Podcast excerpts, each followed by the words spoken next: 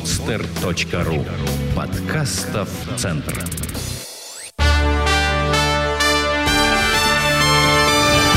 Прямая линия с Радиславом Гандапасом. Два раза в месяц легендарный бизнес-тренер отвечает на вопросы слушателей podster.ru. Хочешь задать свой вопрос? Подпишись ВКонтакте на обновление паблика «Берись и делай подстер» и спрашивай Радислава о чем угодно. Всем здравствуйте, меня зовут Михаил Кокин, и мы начинаем новый выпуск программы «Прямая линия» с Радиславом Гандапасом. Радислав, здравствуйте. Здравствуйте, Михаил, и, ну, естественно, все, кто нас слушает. А, по-прежнему Радислав отвечает на вопросы, на ваши вопросы наших читателей и слушателей, которые вы задаете в нашем паблике «Берись и делай подстер». А, Радислав, первый вопрос такой, задает вам его Дмитрий Илларионов. А, здравствуйте, Радислав. Вопрос мой таков. Как вы относитесь к строительству бизнеса подростками, то есть еще не достигшими совершеннолетия и, соответственно, не имеющими полный спектр возможностей в юридическом плане? И не лучше ли это, так сказать, беззаботное время уделять обучению различным навыкам, которые в будущем могут пригодиться предпринимателю? Спасибо. Вот такой вопрос. Ну, начнем по традиции с конца. Э, вырабатываются навыки, умения под задачу – наперед, на случай, на удачу. Нет, ни английский не выучить, ни музыки не научиться, ни бизнесу. Когда у человека появляется собственный бизнес, у него возникают насущные потребности в умениях, знаниях, навыках, тогда он их э, вырабатывает, получает. Сегодняшние молодые ребята, которые обучаются менеджменту, в большинстве случаев ходят просто тусоваться в ВУЗ. Они не знают, не понимают, как они будут использовать эти навыки, умения, знания. Вот когда попадут в бизнес – им скажут, когда они только поступят на работу, забудь все, чему тебя учили, вот сейчас у тебя начинается настоящая учеба. Поэтому ребята, которые делают бизнес, они на нем и научатся. Нет другого способа выработки навыка, кроме практики. С другой, э, и что, что такое совершеннолетие? Вот вы говорите, совершенно, не достигшее совершеннолетия, юридическое там, и так далее. Кто определяет совершеннолетие? Определяет государство вне зависимости от того, э, о каком человеке конкретно идет речь. Каким-то людям можно паспорт в 12 лет давать уже совершенно спокойно, и и, и, и совершеннолетие. И можно даже им разрешить водку отпускать в магазинах. Они ее не купят, потому что они уже достаточно взрослые. А каким-то людям я бы паспорт не давал до конца дней вообще. А, если люди начинают бизнес, принимают на себя эту ответственность, они очень быстро взрослеют. Они взрослеют не в физическом, понятном плане, а в моральном. У них растет ответственность, у них растет ну, то, что называется взрослостью, то, что называется лидерством, то, что называется самостоятельностью. Поэтому пусть начинают. Что такое беззаботное время? Вот как человек распоряжается беззаботным временем? Беззаботным временем он его просто убивает, как правило. Он его тратит на пустые игры, развлечения, которые ни уму, ни сердцу, ни развитию не служат. И не отдыхает, потому что от чего ему отдыхать? От чего он так устал в этом случае? Я, конечно, не ратую за то, чтобы знаете, ребенок работал на стройке, кирпич клал. Но все-таки мальчику в 14-15 нужно заниматься делом уже начинать, хоть каким-то а не э, в общем, развлекаться до 26 лет, а потом задумываться, кем ты хочешь стать, какие тебе нужны для этого знания, умения, навыки. Угу. А как вы считаете, все... да, да. когда ребенок должен уже определиться своей профессии? Ну, вы знаете, да, что сейчас в школе, ну, не сейчас, наверное, и раньше, а есть разделение, да, после там девятого класса, да, скажем, а, на какие-то профили, ну, уже серьезное. Вот как вам кажется, это нормально в девятом классе или в восьмом? Или э, можно еще раньше, или, наоборот, немного позже? По большому счету, профориентация человека происходит всю жизнь. В течение жизни человек может сменить несколько профессий и преуспеть в каждой. Один мой друг, э, получив музыкальное образование, стал владельцем сети салонов красоты, после чего стал директором бизнес-центра, после чего стал колумнистом Forbes, э, после чего стал э, кулинарным мастером и сейчас покупает ресторан в Италии хочет ехать заниматься. То есть это в течение жизни, и ему 30 с небольшим. Он так много попробовал и во всем преуспел, поверьте, что он делал. У человека профориентация сегодня происходит всю жизнь. Если 200 лет назад человек, родившийся в семье мельника, становился мельником автоматически, то сегодня не только можно не поддерживать э, фамильную династию, фамильную профессиональную династию, да, не становиться тем, кем был отец, но сегодня в течение жизни можно менять это. Угу. Дело другое, что существует определенная определенная предопределенность, какой-то род деятельности, он должен отвечать вашей природе, вашим задаткам. Для этого существуют профориентационные тесты, их проводят психологи, даже не обязательно какие-то мега квалифицированные, они выработаны человечеством давно. Поэтому имеет смысл, прежде чем выбирать себе дело ну, знаете, по душе, по интересу, посмотреть, к чему есть предрасположенность. Кайф будет наиболее полным, если твоя работа будет отвечать твоим данным, твоим задаткам и угу. позволите рас, раскрыть этот потенциал максимально. То есть нужно найти подходящие для себя, ну вообще подходящие профориентационные тесты. Я, я, я думаю, что нужно заходить сразу с нескольких сторон. Нужно посмотреть, к чему ты тяготеешь в хобби, э, что тебя вот, ну, прикалывает. Э, плюс пройти тесты. И так пристреляться постепенно и понять, понять что делать. Угу. Мне не очень нравится вот этот подход, который сегодня становится э, доминирующим. Выбирать профессию, исходя из конъюнктуры. Банк, э, госслужбы и так далее. Почему? Потому что вроде бы там бабки шальные, потому что, ну и так далее, и так далее. Да, Это кстати, путь, угу. путь к тотальному несчастью. Может быть, знаете, деньги можно зарабатывать всевозможными способами. А вот такая попытка знаете, принюхаться, это все равно, что выходить замуж по расчету. Все равно, что выходить не, не включая сердце, а включая только голову. Значит, э, конкурс женихов за мою руку, у кого больше банковский счет, тот меня и получит, не глядя на женихов. Вот это же, ну, как беспреданница, помните у Островского? Да. Это же капец, в общем, иначе не скажешь. Кстати, вот в следующем вопросе э, люди, о которых э, там идет речь, вот у них как раз выбора нет или есть. Александр Герчиков задает вам вам такой вопрос. В России живет достаточное количество людей с ограниченными физическими возможностями. Я и сам из их числа. Всегда интересовал один вопрос. Почему нет ни одного примера успеха таких людей?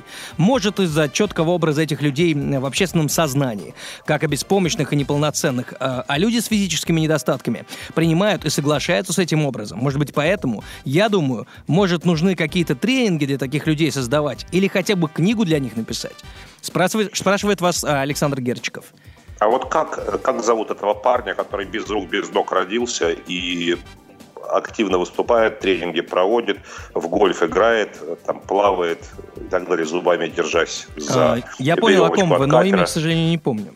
Да, поищите в интернете. Это яркий пример того, что э, ограничение физических возможностей это не не, не все ограничения. Есть люди, которые, которые себе руки и ноги при жизни отрезали, они родились с ними, а они себе их морально отрезали, ничегошеньки не делают и тоже не преуспевают совершенно. Тут штука какая? Для человека, ну я понимаю, ну инвалиды, да, человек с ограниченными возможностями. А, преодоление своей природной ограниченности уже есть подвиг. Это ли не успех, если человек живет более-менее нормальной жизнью? По большому счету, вообще каждый день такого человека – это преодоление себя, это подвиг, это, это успех, если он живет и еще умудряется что-то делать. А, должен сказать, что согласно моей концепции есть четыре стратегии выживания. Одна из них самая привлекательно это паразитирование, когда вы можете потреблять ресурсы других людей или групп, э, мало вкладывая, мало возвращая, возвращая неизмеримо меньше. Мы рождаемся такими, мы взрослеем такими, а потом мы должны выбирать либо стратегию э, выживания, которая называется герой, когда человек максимально отдает свои ресурсы популяции, э, свои интересы отодвигая на второй план. Есть стратегия лидерства, при которой человек вкладывается в развитие популяции и собственный успех – любой ценой. И стратегия аутсайдера, при которой человек довольствуется малым в жизни, но зато минимизирует риски. Это так, в двух словах, если по верхам. Человек с ограниченными возможностями признается как бы естественным паразитом. Но я сейчас паразит говорю не в оценочном смысле, а вот как класс животных. Он признается э, если парень там, в 30 лет не работает, не зарабатывает, то конечно, его упрекают, говорят, ты паразит просто какой-то, тебе работать нужно. Если у человека с ограниченными возможностями нет возможности зарабатывать, то э, у него появляется колоссальный соблазн воспользоваться возможностью продолжать быть ребенком. Да, жить за счет э, популяции, которая его поддерживает. Это ведь, кстати, очень важный признак цивилизованности общества, которое поддерживает людей, не способных э, вносить в это самое общество свой вклад адекватный тому, которую, какую поддержку они получают. Но некоторых инвалидов эта ситуация не устраивает. Они выбирают стратегию лидерскую. Они вкладываются максимально, они преодолевают э, свои ограничения, они используют... Вот где есть ограничения, бегать ты не сможешь, да, но ты можешь делать какие-то другие вещи. И они начинают работать в эту сторону. Это к вопросу о профориентации. Когда человек с ограниченными возможностями выбирает для себя дело в жизни, он выбирает, исходя из того небольшого спектра, который ему остается. И таких примеров навалом надо поискать. Вы вряд ли найдете э, людей, которые там, всех сделали по жизни стартуя из такого минуса. Но будем откровенны, для человека с ограниченными возможностями преодоление, этого ограничения уже успех. Да, Поэтому таких, могу таких историй гораздо больше. И тут есть еще один нюанс. Конечно, людям неприятно смотреть на страдания других. В этом нет никакого э, никакого стыда. Просто это неприятно, это неловко. Неловко быть не таким, что ли. Люди приезжают в Индию и потрясенные возвращаются оттуда, говорят, «А, боже мой, зачем я смотрел на эти страдания, там люди несчастные. У него депрессия в течение некоторого времени. Всякий контакт с человеком, которому трудно пришлось в жизни, он накладывает отпечаток на состояние человека. Людям, люди просто сторонятся этой информации. Общество выделяет волонтеров из числа своих членов, которые занимаются проблемами таких людей – и в России тоже существует это движение, слава богу, волонтеров. А общество этим волонтерам дает средства, которые позволяют э, им помогать э, инвалидам, ну, в общем, людям, которым не повезло э, родиться э, с полным набором mm-hmm. функций. Кстати, мы это, забыли, это Владислав, забыли, и, знаете, да. о ком? О Стивене Ком? Хокинге, конечно, забыли, о знаменитом ученом вот, теоретике физики конечно. и космологе. Кстати говоря, самый, да. наверное, ну, один из самых ярких примеров. Правда, он не с его же самого... в церебральном, церебральном параличе крючило его всю жизнь, правильно? Да, ну, не всю. То есть он э, в какой-то, в определенный момент, там, по-моему, в колледже, э, ему сказали, что со временем, э, там, через год, через два, он станет э, полностью нетрудоспособным вообще. И он справился с этим, успел за там эти несколько лет э, очень, ну, подготовиться, так скажем, вот к этой э, неизбежной для него... Для него сконструировали да. специальную инвалидную коляску, в которой он мог продолжать жить как-то. Совершенно верно, да. Да. Давайте к следующему вопросу. Давайте. А, Данила Тривайла задает вам его. Радислав пишет он, скажите, пожалуйста, когда можно начинать карьеру тренера? Обязательно ли тренер должен иметь собственный бизнес или достаточно иметь какой-то опыт? Вот, кстати, какой-то опыт в инфобизнесе всегда очень смущает. Да, какой-то опыт. Вы знаете, я обратил внимание, что в странах развитого капитализма тренерская профессия пенсионерская. А такие менеджеры высокого уровня, приобретя опыт в бизнесе, э, потом этот опыт, э, упаковав соответствующим образом, предлагают для участников тренингов. Там в основном люди за 50 тренерской профессии. У нас тренерская профессия – это профессия молодежная. Людей в возрасте, ну, в России может быть 5-10 в этой профессии. В основном это парни и девушки, для которых это первая профессия. Они с этого начинают, с этого стартуют. Когда можно начинать эту профессию? То есть два подхода. Если вы готовите себя к этой профессии, вы можете начинать там, в 16-17 лет делать первые шаги, проводить первые тренинги. Я знаю что существуют 12 э, и 13-летние парни, которые проводят тренинги для своих ровесников и ребят помладше. Тоже тренинги своего рода. А, можно начинать в любом возрасте. Нужен ли свой опыт? Вы знаете, нужен, нужно ли венерологу обязательно иметь опыт для того, чтобы лечить успешно других людей? Должен ли он сам переболеть всеми болезнями не по разу для того, чтобы стать эффективным э, врачом? Так и тренеру совершенно не обязательно иметь опыт переговоров больше, чем у тех, кого он обучает переговорам. Это и невозможно. Ему нужен опыт в проведении тренингов коммуникативных. Не обязательно этот опыт. Человек, который никогда ничего не продавал совсем в тренингах по продажам, беспомощен, но вовсе не обязательно он должен быть продав... то есть он не обязательно должен быть продавцом, проводящим тренинги. Да зачем ему это нужно? У каждого своя, у каждого своя работа. Конечно, когда мы приходим в фитнес-центр, мы хотим, чтобы тренер, который с нами занимается, был более накачанным, чем мы. Чем примитивнее навык, тем больше э, важно превосходство тренера над тренируемыми. Чем примитивнее навык. Вот навык поднимать тяжести, здесь тренер должен нас превосходить. Когда же мы говорим о вещах более сложных, системных, здесь совершенно не обязательно тренер должен демонстрировать успехи. Тренеры банкиров не банкиры и никогда в жизни не смогут организовать работу, работу банка.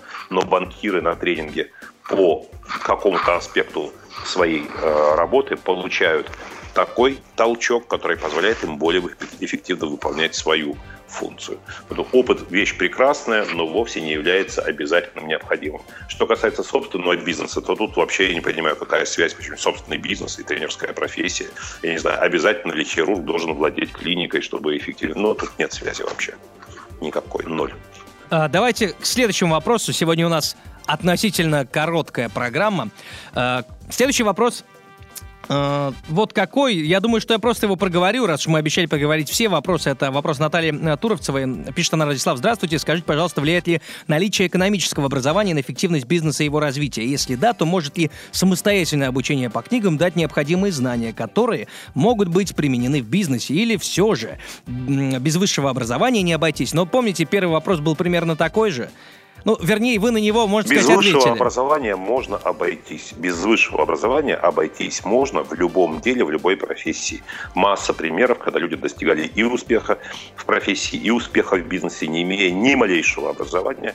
Э, образование вообще ума не дает, навыка не дает, но образование повышает интеллект. Образование – это система знаний. Просто по книжкам образование вы не получите, вы получите знания – но вы не получите образование. Образование – это система. И люди, которые разрабатывают эту систему, они исходят из э, тех категорий, которые вам недоступны. Поэтому, когда они формируют учебный курс, но если мы говорим о нормальном вузе, а не о шарлатанском каком-то, который, в котором преподают то, что знают, а не то, что нужно студентам. Когда составляется курс обучения, он составляется таким сбалансированным образом и расставляются темы в таком порядке, что это позволяет вам через несколько лет иметь в голове некую, некую систему угу. и самостоятельно находить решения в сложных ситуациях, которые, ответы на которые ну, то есть не было заведомого ответа. Вам, вас невозможно на все вопросы дать ответ и во всех ситуациях подсказать решение загодя. Но система, которая у вас сформирована в голове, позволяет вам решение находить. Я за образование, но образование не гарантирует успеха в бизнесе. Вот угу. это нужно понимать. Но это важная вещь, когда человек делает бизнес первый раз, он делает его первый раз и обжигается, и, и наступает на грабли первый раз. Когда он прошел системное обучение, он уже знает, какие ситуации его могут ждать, какие десятки вариантов поведения есть в подобной ситуации и каких последствий следует ждать. К сожалению, многие люди это знаете, как можно прыгнуть с парашютом без предварительной подготовки и без инструктажа. Можно прыгнуть и можно даже очень неплохо приземлиться вот, но лучше все-таки пройти инструктаж. Совершенно, да, верно. Радислав, у нас две минуты буквально остается. Давайте два вопроса. Один все-таки хочется вам задать какой-то актуальный, чтобы вырвать вас э, из контекста, в котором вы уж точно как рыба в воде. А, смотрите, хочется задать такой вопрос. Вот последние события. Вы же все-таки в информационном поле, э, вернее, оно на вас влияет, и вы часто следите за ним. Ну, наверняка, так или иначе, от этого не уйти. Вот последние события в Бирюлево, скажем. А, как, какое ваше отношение к ним? И э, это тоже относится, наверное, к бизнесу многих. Э, вот э, миграция, как вы, как вы к ней относитесь, стоит ли с ней бороться, Знаете, каким События образом? в Бирюлево не имеют никакого отношения к проблеме миграции. Человек, который совершил преступление, гражданин Российской Федерации, житель Москвы больше половины жизни. Это не мигрант и угу. это не гастарбайтер. Это вообще отдельная тема. Я не понимаю, почему снова огребли таджики за, кав... за кавказца москвича. Он приехал сюда учиться в институт 20-летним парнем и прожил здесь две трети своей жизни. Он гражданин Российской Федерации, никакого отношения к мигрантам не имеет. То, что у него черный цвет волос, еще не говорит, что несчастные таджики должны ответить за его преступление. Но это, это э, комическая ситуация. Я думаю, власть в очередной раз демонстрирует деятельность э, ну, будучи неспособной противостоять преступности, она демонстрирует э, постфактум, знаете. Угу. Преступление уже совершено. Кстати, Волгоградский теракт – это та же самая история. Вот власти вместо того, чтобы бросать силы ФСБ на борьбу с оппозицией, лучше бы занимались предотвращением, э, профилактикой терактов, ну и так далее, и так далее. Они угрозу не там видят. Им по барабану, что взрывают людей в автобусах. Им главное, чтобы никто не усомнился в их легитимности, в легитимности их власти. Вот что обидно, что ФСБ и все силовики, которые кормятся с наших налогов, они занимаются не нашей безопасностью, а безопасностью тех людей, которые с нас эти налоги собирают. Вот это неприятная вещь. Деталей Бирюлева не mm-hmm. знаю и не знаю, и знает их очень ограниченных рук людей. Я напомню, что я в свое время был совладельцем пиар-агентства, и ушел из этого бизнеса по той причине, что вот в России пиар выродился э, напрочь. Уже нет никакой э, стратегии имиджа, репутации и так далее. События создаются под задачу. Вот э, у меня есть глубокое убеждение, что события Бирюлева, они, они так или иначе инсценированы. Не убийство инсценировано. Убийств происходит ежегодно десятки тысяч в России. Но из одного конкретного эпизода делается событие политического значения, которое развязывает властям руки в определенных вопросах. Причем так удачно совпало, заметьте, прям под кампанию, вот это настораживает. Я боюсь, что здесь, знаете, как у Макаревича, вверх и в темноту уходит нить. А поскольку мы не знаем истинного положения вещей, причин и следствия этого события, то судить о нем, естественно, бессмысленно. Это было бы просто просто. Да, но вы можете в любом случае в конце по традиции сдать один короткий на 15 20 секунд совет. Какую книжку прочитать? по традиции? Лично, лично я читаю параллельно три книги всегда. Одна книга по бизнесу, одна книга художественная, одна книга философская. Ну или примыкающие к, этим, к этим темам. Сегодня моя рекомендация – книга философская, трудная, много часов займет чтение. Не читайте ее нахрапом. Потихонечку в день одно-две главы. Это нравственные письма к Луцилию Сенеки. Насколько актуально то, что говорит мудрец тысячи лет назад. Вы найдете для себя много нового того, что повторилось после Синеки много-много раз в разной литературе. Вы прикоснетесь к первоисточнику. Синека «Нравственные письма к Луцилию». Радислав, спасибо вам большое. Обязательно, я надеюсь, что хотя бы часть тех, кто нас слушает, э, возьмется и прочитает что-нибудь из того, что вы советуете. Я думаю, что и надеюсь, что это каждому из наших слушателей поможет в чем-то. Спасибо еще да. раз. Обязательно запишем еще не один подкаст и ответим на все ваши вопросы. Радислав, спасибо, всего доброго. Спасибо, счастливо. Сделано на podster.ru Скачать другие выпуски подкаста вы можете на podster.ru